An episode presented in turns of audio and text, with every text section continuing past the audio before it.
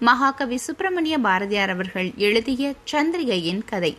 இறுதி அத்தியாயங்கள் திரு. பழனிசாமி அவர்களால் எழுதப்பட்டது. அத்தியாயம் பதிமூன்று. சந்திரிகையின் தியாகம். சந்திரிகை லண்டனுக்கு படிக்க போனதுக்கு அப்புறமா வீரசலிங்க பந்தலோட நிலைமை எப்படி இருந்துச்சுன்னு நம்ம முதல்ல தெரிஞ்சுக்கலாம். மனைவி இறந்ததுக்கு அப்புறமா சென்னைக்கு வராரு பந்தலு. சந்திரிகையும் லண்டனுக்கு படிக்க போனதுக்கு அப்புறமா மறுபடியும் ராசமகேந்திரபுரத்துக்கே போயிடுறாரு. விசாலாட்சியும் விஸ்வநாத சர்மாவோட மேற்பார்வையில் ஹீதாஹரண்யோட பள்ளியோட பணிகளும் நல்லாவே நடைபெற்றுட்டு வருது. ஆனால் பழமைவாதிகளோட எதிர்ப்பு மட்டும் நாளுக்கு நாள் அதிகரிச்சுக்கிட்டே இருக்கு. ஆங்கிலேயர்களுடைய அந்த பிரித்தாளும் சூழ்ச்சியை புரிஞ்சுக்காம பழமைவாதிகள் தங்களுக்கு ஆங்கிலேய அரசு ஆதரவு தராங்க அப்படின்னு நினச்சிக்கிட்டு பல வகைகளில் பந்தலுக்கும் அவருடைய பணிகளுக்கும் தொந்தரவு கொடுத்துக்கிட்டே இருந்தாங்க. ரவுலட் சட்டம் வந்த பிறகு நிலைமை இன்னும் மோசமாயிருச்சு. விஸ்வநாத சர்மா நடத்தும் பத்திரிகையோட எழுத்துக்கள் ஆங்கிலேய அரசுக்கு எதிராக இருந்தனால அந்த பத்திரிகையை நிறுத்துமாறு அவங்களுக்கு மிரட்டலும் வந்துக்கிட்டே இருந்துச்சு. ஆனாலும் பந்தலு துணிச்சலா பத்திரிகையை தொடர்ந்து நடத்திக்கிட்டே வந்தாரு. அதனால் அவருக்கு அரசோட எதிர்ப்பு அதிகமாகவே இருந்துச்சு. நாளுக்கு நாள் அந்த எதிர்ப்பு அதிகமானதை தவிர குறையவே இல்லை. ராசமகேந்திரபுரத்தில் அவருடைய எதிர்ப்பாளர்கள் எல்லாம் சேர்ந்து ஒரு இயக்கமாகவே உருவெடுத்தாங்க. விதவ திருமணங்கிறது இந்த சமுதாயத்திற்கு எதிரானது. அதனால அவருடைய அந்த ஹீதாகரணி பள்ளியை மூடணும் தடை செய்யணும் அப்படின்னு ஒரு பெரிய போராட்டமே நடைபெற்றது. ஒரு நாள் அவர் வீட்டில் தூங்கிக்கிட்டு இருக்கும்போது நடுநிசை இரவு. அவருடைய வீட்டுக்கு போராட்டக்காரர்கள் தீ வச்சுட்டாங்க. அதில் இருந்து தப்பி பிழைச்ச அவர் அன்று முதல் விசாலாட்சியோட வேண்டுகோளுக்கு இணங்க அவங்க கூடயே தங்கலாகிட்டாரு அவருடைய எதிர்ப்பாளர்கள் அவர் மீது வீணா குற்றம் சுமத்தி வழக்கு தொடுத்தாங்க. விசாரணையே இல்லாம ஆங்கிலேய அரசும் அவரை சிறையில அடைச்சிது. அங்க பயங்கரமா அவரை கொடுமையும் படுத்தினாங்க. அதனால மக்கள் விடுதலை போராட்டமும் தீவிரமான நிலையில இருந்தனால ஒரு வருடம் சிறைவாசத்துக்கு பின்னாடி அவரை விடுதலை செஞ்சாங்க. சிறையில இருந்த காலத்துல அவருடைய உடல்நிலையும் ரொம்ப மோசமா நலிஞ்சு போயிடுச்சு.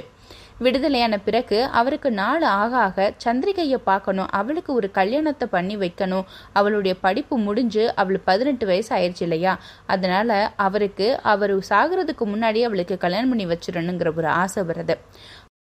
ஆயிரத்தி தொள்ளாயிரத்தி பத்தொன்பதாம் ஆண்டோடைய ஆரம்ப காலத்திலேயே சென்னையில் வந்து தங்க ஆரம்பிக்கிறாரு பந்தலு. அந்த வருடம் தான் ஏப்ரல் மாதம் ஜாலியன் வாலாபாக் படுகொலையும் நடைபெறுது. ஆனால் இது பற்றிய விஷயம் எதுவுமே இந்தியாவில் மற்ற இடங்களுக்கு அவ்வளவா உடனடியாகவே பரவல. காரணம் அப்போ இருந்த தகவல் தொடர்பு தொழில்நுட்பத்துடைய வளர்ச்சியினால. சென்னையில் இருக்கிறவங்களுக்கு ஒரு மாதம் கழிச்சு தான் அந்த விஷயம் தெரிய வருது. அதை கேள்விப்பட்ட மக்கள் கிளர்ச்சியில் ஈடுபடுறாங்க. ஆங்காங்கே ஆட்சியாளர்களுக்கு எதிராக போராட்டங்களும் வெடிக்குது. இந்த கிளர்ச்சியை அடக்க அரசாங்கம் தடியடி கண்ணீர் புகை குண்டுகள் பலரையும் கைது செஞ்சாங்க. வெகு நாட்களாவே காத்திருந்த பந்தலுடைய எதிரிகள் இந்த சந்தர்ப்பத்தை பயன்படுத்திக்கிட்டாங்க. அவரை கொலவெறியோட தாக்கி நிலைக்குலைய வச்சாங்க. முதுமையின் காரணமாகவும் நோய் காரணமாகவும் அவளுடைய உடல்நிலை ரொம்பவே பாதிக்கப்பட்டது.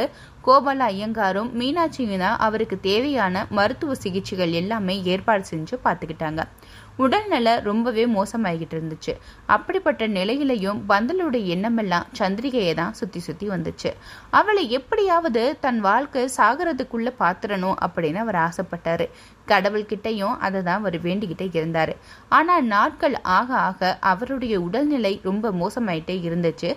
தீவிர சிகிச்சை பிரிவில் இருந்தும் வளனின்றி ஆயிரத்தி தொள்ளாயிரத்தி பத்தொன்பதாம் ஆண்டு மே மாதம் இருபத்தி ஏழாம் தேதி அன்று வீரசலிங்க பந்தலு சென்னையில் காலமாகிறாரு. தென்னாட்டின் ராஜாராம் மோகன் ராய் என்று பலராலும் பாராட்டப்பட்ட பந்தலு அவருடைய புகழ் இந்த உலகம் இருக்கிற வர மக்களோட மனசுல நிலைச்சு இருக்கும். வந்தனுடைய இறுதி சடங்குகளை மீனாட்சி விசாலாட்சி முத்தம்மா சோமநாத ஐயர் விஸ்வநாத சர்மா அப்புறம் நம்ம கோபால ஐயங்கர் இவங்க எல்லாரும் சேர்ந்து தான் நல்லபடியாக நடத்தி முடிக்கிறாங்க. சந்திரிகையோட துணிவு. சரோஜினி நாயுடு கொடுத்த கடிதத்தோடு லண்டன்லேருந்து புறப்பட்டு சந்திரிகை இந்தியா வர்றா. அவளை பார்த்த மீனாட்சிக்கும் கோபால ஐயங்காருக்கும் பெருமகிழ்ச்சியாக இருக்கு. அவ இப்போ பதினெட்டு வயது நிரம்பிய பருவ மங்கையாக இருக்கிறா.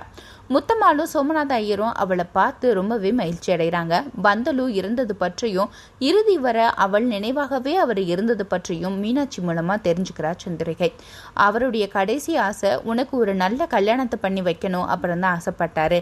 அதனால உனக்கு வேமாவே நாங்கள் திருமணம் செய்யலாம் அப்படின்னு இருக்கிறோம் அப்படின்னு மீனாட்சி சொல்றா. இதை கேட்ட சந்திரிகை சொல்றா ஆங்கிலேயர்களுடைய ஆட்சியை நம்ம நாட்டில் இருந்து அகற்றணும். அவங்கள அகற்றுறது தான் என்னுடைய முதல் லட்சியம். இப்போது இருக்கிற இந்த சூழ்நிலையில் என் மனசில் வேறு எதுவுமே கிடையாது. என் மனசே கொதிச்சுக்கிட்டு இருக்கு. ஆங்கிலேயர்களை இந்த நாட்டை விட்டு விரட்டணும். இந்தியாவுக்கு சுதந்திரம் கிடைக்கணும். அதுதான் என்னுடைய லட்சியம் அப்படின்னு ரொம்ப ஆவேசமாக பேசுகிறான் இதை கேட்ட மீனாட்சிக்கு கவலையாக இருக்குது. அதுக்கப்புறமா நம்ம சரோஜினி நாயுடு அவர்கள் கொடுத்த கடிதத்தை எடுத்துட்டு அன்னி பெசன்ட் அம்மையாரை பார்க்கறதுக்காக அவ போறா. சரோஜினி நாயுடு அவர்கள் கொடுத்த கடிதத்தை அன்னி பெசன்ட் படிச்சுட்டு அவளை ரொம்பவே பாராட்டுறாங்க. தன்னுடைய முயற்சிக்கு உறுதுணையாக இருக்குமாறும் சந்திரிகையும் கேட்டுக்கிறான். அவர் நடத்திட்டு வந்த பத்திரிகையிலையும் தொடர்ந்து கட்டுரைகளை எழுத ஆரம்பிக்கிறார் சந்திரிகை. அதில் அவளுடைய கருத்துக்கள் ரொம்ப ஆவேசரமாகவே இருக்குது. இது ஆங்கில அரசுடைய கொடூர முகத்தை தோலுரிச்சு காட்டுது. இதை படித்த மக்களோட மத்தியில விழிப்புணர்ச்சியும் போராட்ட குணமும் பரவுது. இதனால சந்திரிகை மீது ஆங்கில அரசு கவனம் திரும்புது. லண்டன்ல சட்டம் படிச்சு அறிவு மிகுந்த சந்திரிகையை எப்படியாவது தங்களுடைய கட்டுப்பாட்டுக்குள்ள வச்சுக்கணும் அப்படின்னு அவங்க முயற்சி செய்யறாங்க அவளுக்கு அரசு சார்பில் பல சலுகைகளும் கொடுக்கறாங்க. வசதியான வாழ்க்கை அரசாங்க பதவி அப்படி இப்படின்னு அவளை ஆசை காட்டி அவங்க பக்கம் இழுக்க பாக்குறாங்க. ஆனா எதையுமே சந்திரிகை ஏற்றுக்கொள்ளவே இல்லை.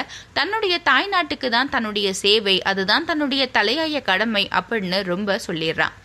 புரட்சிகரமான வாழ்க்கை முறையை தேர்ந்தெடுக்கிறான்.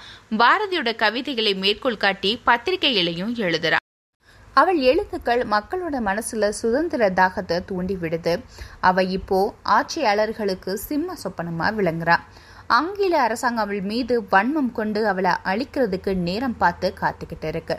அப்போதுதான் ஆயிரத்தி தொள்ளாயிரத்தி இருபத்தி ஓராம் ஆண்டு ஆரம்ப காலத்துல வேல்ஸ் இளவரசர் இந்தியா வர்றதாக ஒரு பேச்சு கிளம்புது அவர் வருகைக்கு எதிர்ப்பு தெரிவிச்சு பத்திரிகையில பல கட்டுரைகளை எழுதுறார் சந்திரிகை.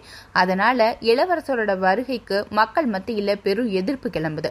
ஆயிரத்தி தொள்ளாயிரத்தி இருபத்தி ஓராம் வருடம் சந்திரிகை இந்தியா வந்து ஒன்றரை வருடம் ஓடிவிட்டது. இப்போது அவருடைய வயது இருபது. அவள் இன்னும் திருமணம் செஞ்சு கொள்ள சம்மதம் தெரிவிக்கவே இல்லை. இன்னும் ஒரு வருடம் போகட்டும் அப்படின்னு சொல்லிக்கிட்டு இருக்கா. சுதந்திர இந்தியாவில் தான் தன்னுடைய குடும்பமும் குழந்தைகளும் வாழணும் அப்படிங்கிறதுல அவ உறுதியா இருக்கிறா.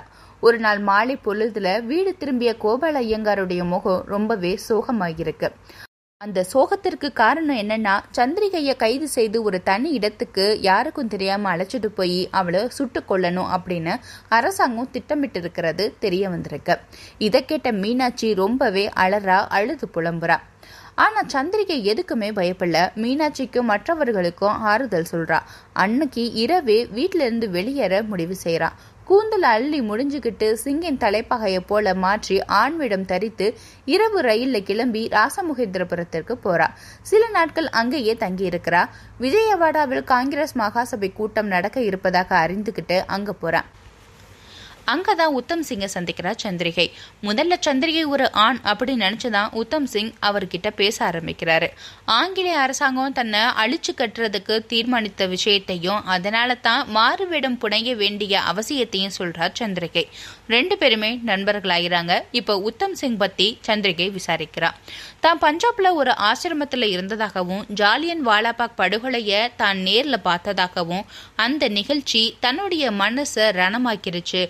அந்த படுகொலையை நடத்திய ஜெனரல் டயரையும் அவருடைய செயலை நியாயப்படுத்திய பஞ்சாப் கவர்னர் மைக்கேல் டயரையும் பழிவாங்க தான் நான் இங்க லட்சியத்தோட இருக்கிறேன் அப்படின்னு உத்தம் சிங் சொல்றாரு. உத்தம் சிங் தான் நேர்ல பார்த்த அந்த ஜாலியன் வாலாபாக் படுகொலைய சந்திரிகை கிட்ட விழாவாரியா விவரிச்சுக்கிட்டு இருக்காரு. அன்னைக்கு மட்டும் என் கையில ஒரு துப்பாக்கி கிடைச்சிருந்துச்சுன்னா நடக்க சக்தியற்ற அந்த நிலையிலையும் ஊர்ந்து போயாவது அந்த கொடியவனை கொன்று பழிக்கு பழி வாங்கியிருப்பேன். அன்று எத்தனை குழந்தைகள் தாய் தந்தையை இழந்திருப்பாங்க தெரியுமா? என்னுடைய சிறு வயதுல நான் தாய் தந்தையை இழந்தவன் தான். அதனால சிறு வயதுல எனக்கு ஏற்பட்ட துன்பங்களையும் அவமானங்களையும் அன்று நான் உணர்ந்தேன். அதே துன்பங்களையும் அவமானங்களையும் அன்று பெற்றோர் இழந்த எல்லா குழந்தைகளையும் அடைய நான் விட்டுருப்பேனா? அன்றுதான் நான் ஒரு சபதம் எடுத்துக்கிட்டேன். எப்பாடு பட்டாவது அந்த ஜெனரல் டயரையும் கவர்னர் மைக்கேல் டயரையும் கொன்று தீர்க்கணும்னு. அப்படின்னு ரொம்ப கொதிப்போடு பேசிக்கிட்டு இருக்காரு உத்தம் சிங். சந்திரிகையும் இதை கொதிப்போடு தான் கேட்டுக்கிட்டு இருக்கா. ஆமாம் கண்டிப்பாக வந்து அவங்கள அழிச்சே தீரணும் அப்படின்னு சொல்கிறா சந்திரிகையும். அவளோட குரல்லையும் ஒரு உறுதி இருக்கு. அதுக்கு உத்தம் சிங் சொல்கிறாரு அவங்க ரெண்டு பேரும் இப்போ இந்தியாவில் இல்லை. அவங்க ரெண்டு பேரும் இப்போ லண்டன் போயிட்டாங்க. அதனால் நான் லண்டன் போய் எப்படியாவது அவங்கள கொல்லணும் அப்படின்னு முயற்சி செஞ்சேன். போன வருடமே ஆப்பிரிக்காவில் கென்யாவில் உள்ள நெய்ரோபி நகருக்கு சென்று அங்கிருந்த அமெரிக்கா சென்று எப்படியாவது லண்டன் சென்று விடணும் அப்படின்னு முயற்சி செஞ்சேன். ஆனால் என்னால் முடியலை. அதனால தான் இப்போ மறுபடியும் நான் இந்தியா திரும்பி வந்துட்டேன். ஆனால் என்னை வந்து கண்காணிக்கிறதுக்கு போலீஸார் என்ன பின்தொடர்ந்து வந்துக்கிட்டே இருக்காங்க. அவங்க கையில் அகப்படாம நான் எப்படியாவது தப்பிச்சு போயிடணும் அப்படின்னு சொல்றாரு. அதுக்கு சந்திரிகை சொல்றா கவலைப்படாத நீ தப்பி போறதுக்கு நான் உனக்கு உதவி செய்கிறேன் அப்படின்னு வாக்களிக்கிறான் சிறு வயதிலேயே தாய் தந்தையை இழந்த குழந்தைகளுக்கு கடவுள் எதையும் எதிர்கொள்ளும் ஒரு மனோதிடத்தையும் சக்தியையும் வலிமையும் கொடுத்திருக்கிறார் போல. அப்படி பார்க்கும் பொழுது சந்திரிகையும் உத்தம் சிங்கும் குழந்தை பருவத்திலேயே தாய் தந்தையை இழந்தவங்க தான். அதனாலேயும் என்னவோ அவங்கவங்க லட்சியத்து லட்சியத்துல அவங்க உறுதியாகவும் மனதிடத்தோடையும் இருக்கிறாங்க. அங்கிருந்து கிளம்பி ரெண்டு பேரும் பம்பாய் போறாங்க. சரோஜினி நாயுடு அவர்கள் லண்டன்ல இருந்து திரும்பி இந்தியாவுக்கு வந்து பம்பாயில தங்கி இருக்கிறதா அவங்களுக்கு செய்தி வருது. அங்க போய் சரோஜினி நாயுடு அவர்களை சந்திக்கிறார் சந்திரிகை. அவளை விசாரிச்சுட்டு சுபாஷ் சந்திர போஸும் லண்டன்ல இருந்து திரும்பி இந்தியா வந்து விட்டதாகவும் காந்திஜி அவர்களை சந்திச்சுட்டு வங்காளத்தில் ஒரு கல்லூரியில் பேராசிரியராக இருப்பதாகவும் சொல்கிறாங்க நாளைக்கு நடக்க இருக்கிற போராட்டத்தில் கலந்து கொள்ள அவர் இங்கே வராரு அப்படிங்கிறதையும் சொல்கிறாங்க பிறகு தன்னோட வந்திருக்கும் உத்தம் சிங்கையும் அறிமுகப்படுத்தி வைக்கிறா சந்திரிகை. அவனுடைய லட்சியத்தை கேட்ட சரோஜினிக்கு மிகவும் அதிர்ச்சியாக இருக்கு. பழிக்கு பழி வேண்டாம் அஹிம்சை தான் நம்ம காந்திஜியோட வழி. அதனால இந்த எண்ணத்தை கைவிடு அப்படின்னு எவ்வளவோ எடுத்து சொல்றாங்க. ஆனா உத்தம் சிங் பிடிவாதமா தன்னுடைய லட்சியத்திலேயே உறுதியா இருக்கிறாரு. மறுநாள் வேல்ஸ் இளவரசர் பம்பாய் துறைமுகத்துல வந்து இறங்குறாரு. அவருடைய வருகைக்கு எதிர்ப்பு தெரிவித்து நாளைக்கு ஒரு போராட்டம் நடக்குது. அந்த போராட்டம் நடந்து முடிஞ்சது இதை பற்றி நம்ம பேசிக்கலாம் அப்படின்னு இப்போதைக்கு அந்த பேச்சுக்கு முற்றுப்புள்ளி வைக்கிறாங்க. அவனுக்கும் சந்திரிகைக்கும் தங்குவதற்கு தனித்தனி அறைகள் ஏற்பாடு செஞ்சு கொடுக்குறாங்க. அந்த அறைகள் இருந்த கட்டிடமானது பம்பாய் துறைமுகத்துக்கு ரொம்பவே பக்கத்தில் இருக்கு. கொஞ்ச தூரம் நடந்தாலே துறைமுகத்தோட வாயில அடைஞ்சிடலாம். உத்தம் சிங்க்கு அன்று இரவு தூக்கமே வரல. கொஞ்ச நேரம் நடந்துட்டு வரலாம் அப்படின்னு நினைச்சவர் படுக்கையிலிருந்து எழுந்து அறையை விட்டு மெதுவா வெளியேறி போறாரு. மறுநாள் வேல்ஸ் இளவரசர் வருவதற்காக ஏற்பாடுகள் அந்த இரவு நேரத்திலையும் பயங்கரமா நடந்துகிட்டு இருக்கு. யார் கண்ணையும் படாம துறைமுக வாயிலுக்கு பக்கத்துல போயிட்டாரு அவரு. இந்த கதை பற்றிய உங்களுடைய கருத்துக்களை நந்தினியின் குரலோசை என்ற ஃபேஸ்புக் பேஜில் பதிவு செய்யவும். மீண்டும் அடுத்த அத்தியாயத்தில் உங்களை சந்திக்கும் வரை உங்களிடமிருந்து விடைபெறுவது நந்தினி பாலகிருஷ்ணன். இணைந்திருங்கள் நந்தினியின் குரலோசையுடன். நன்றி வணக்கம்.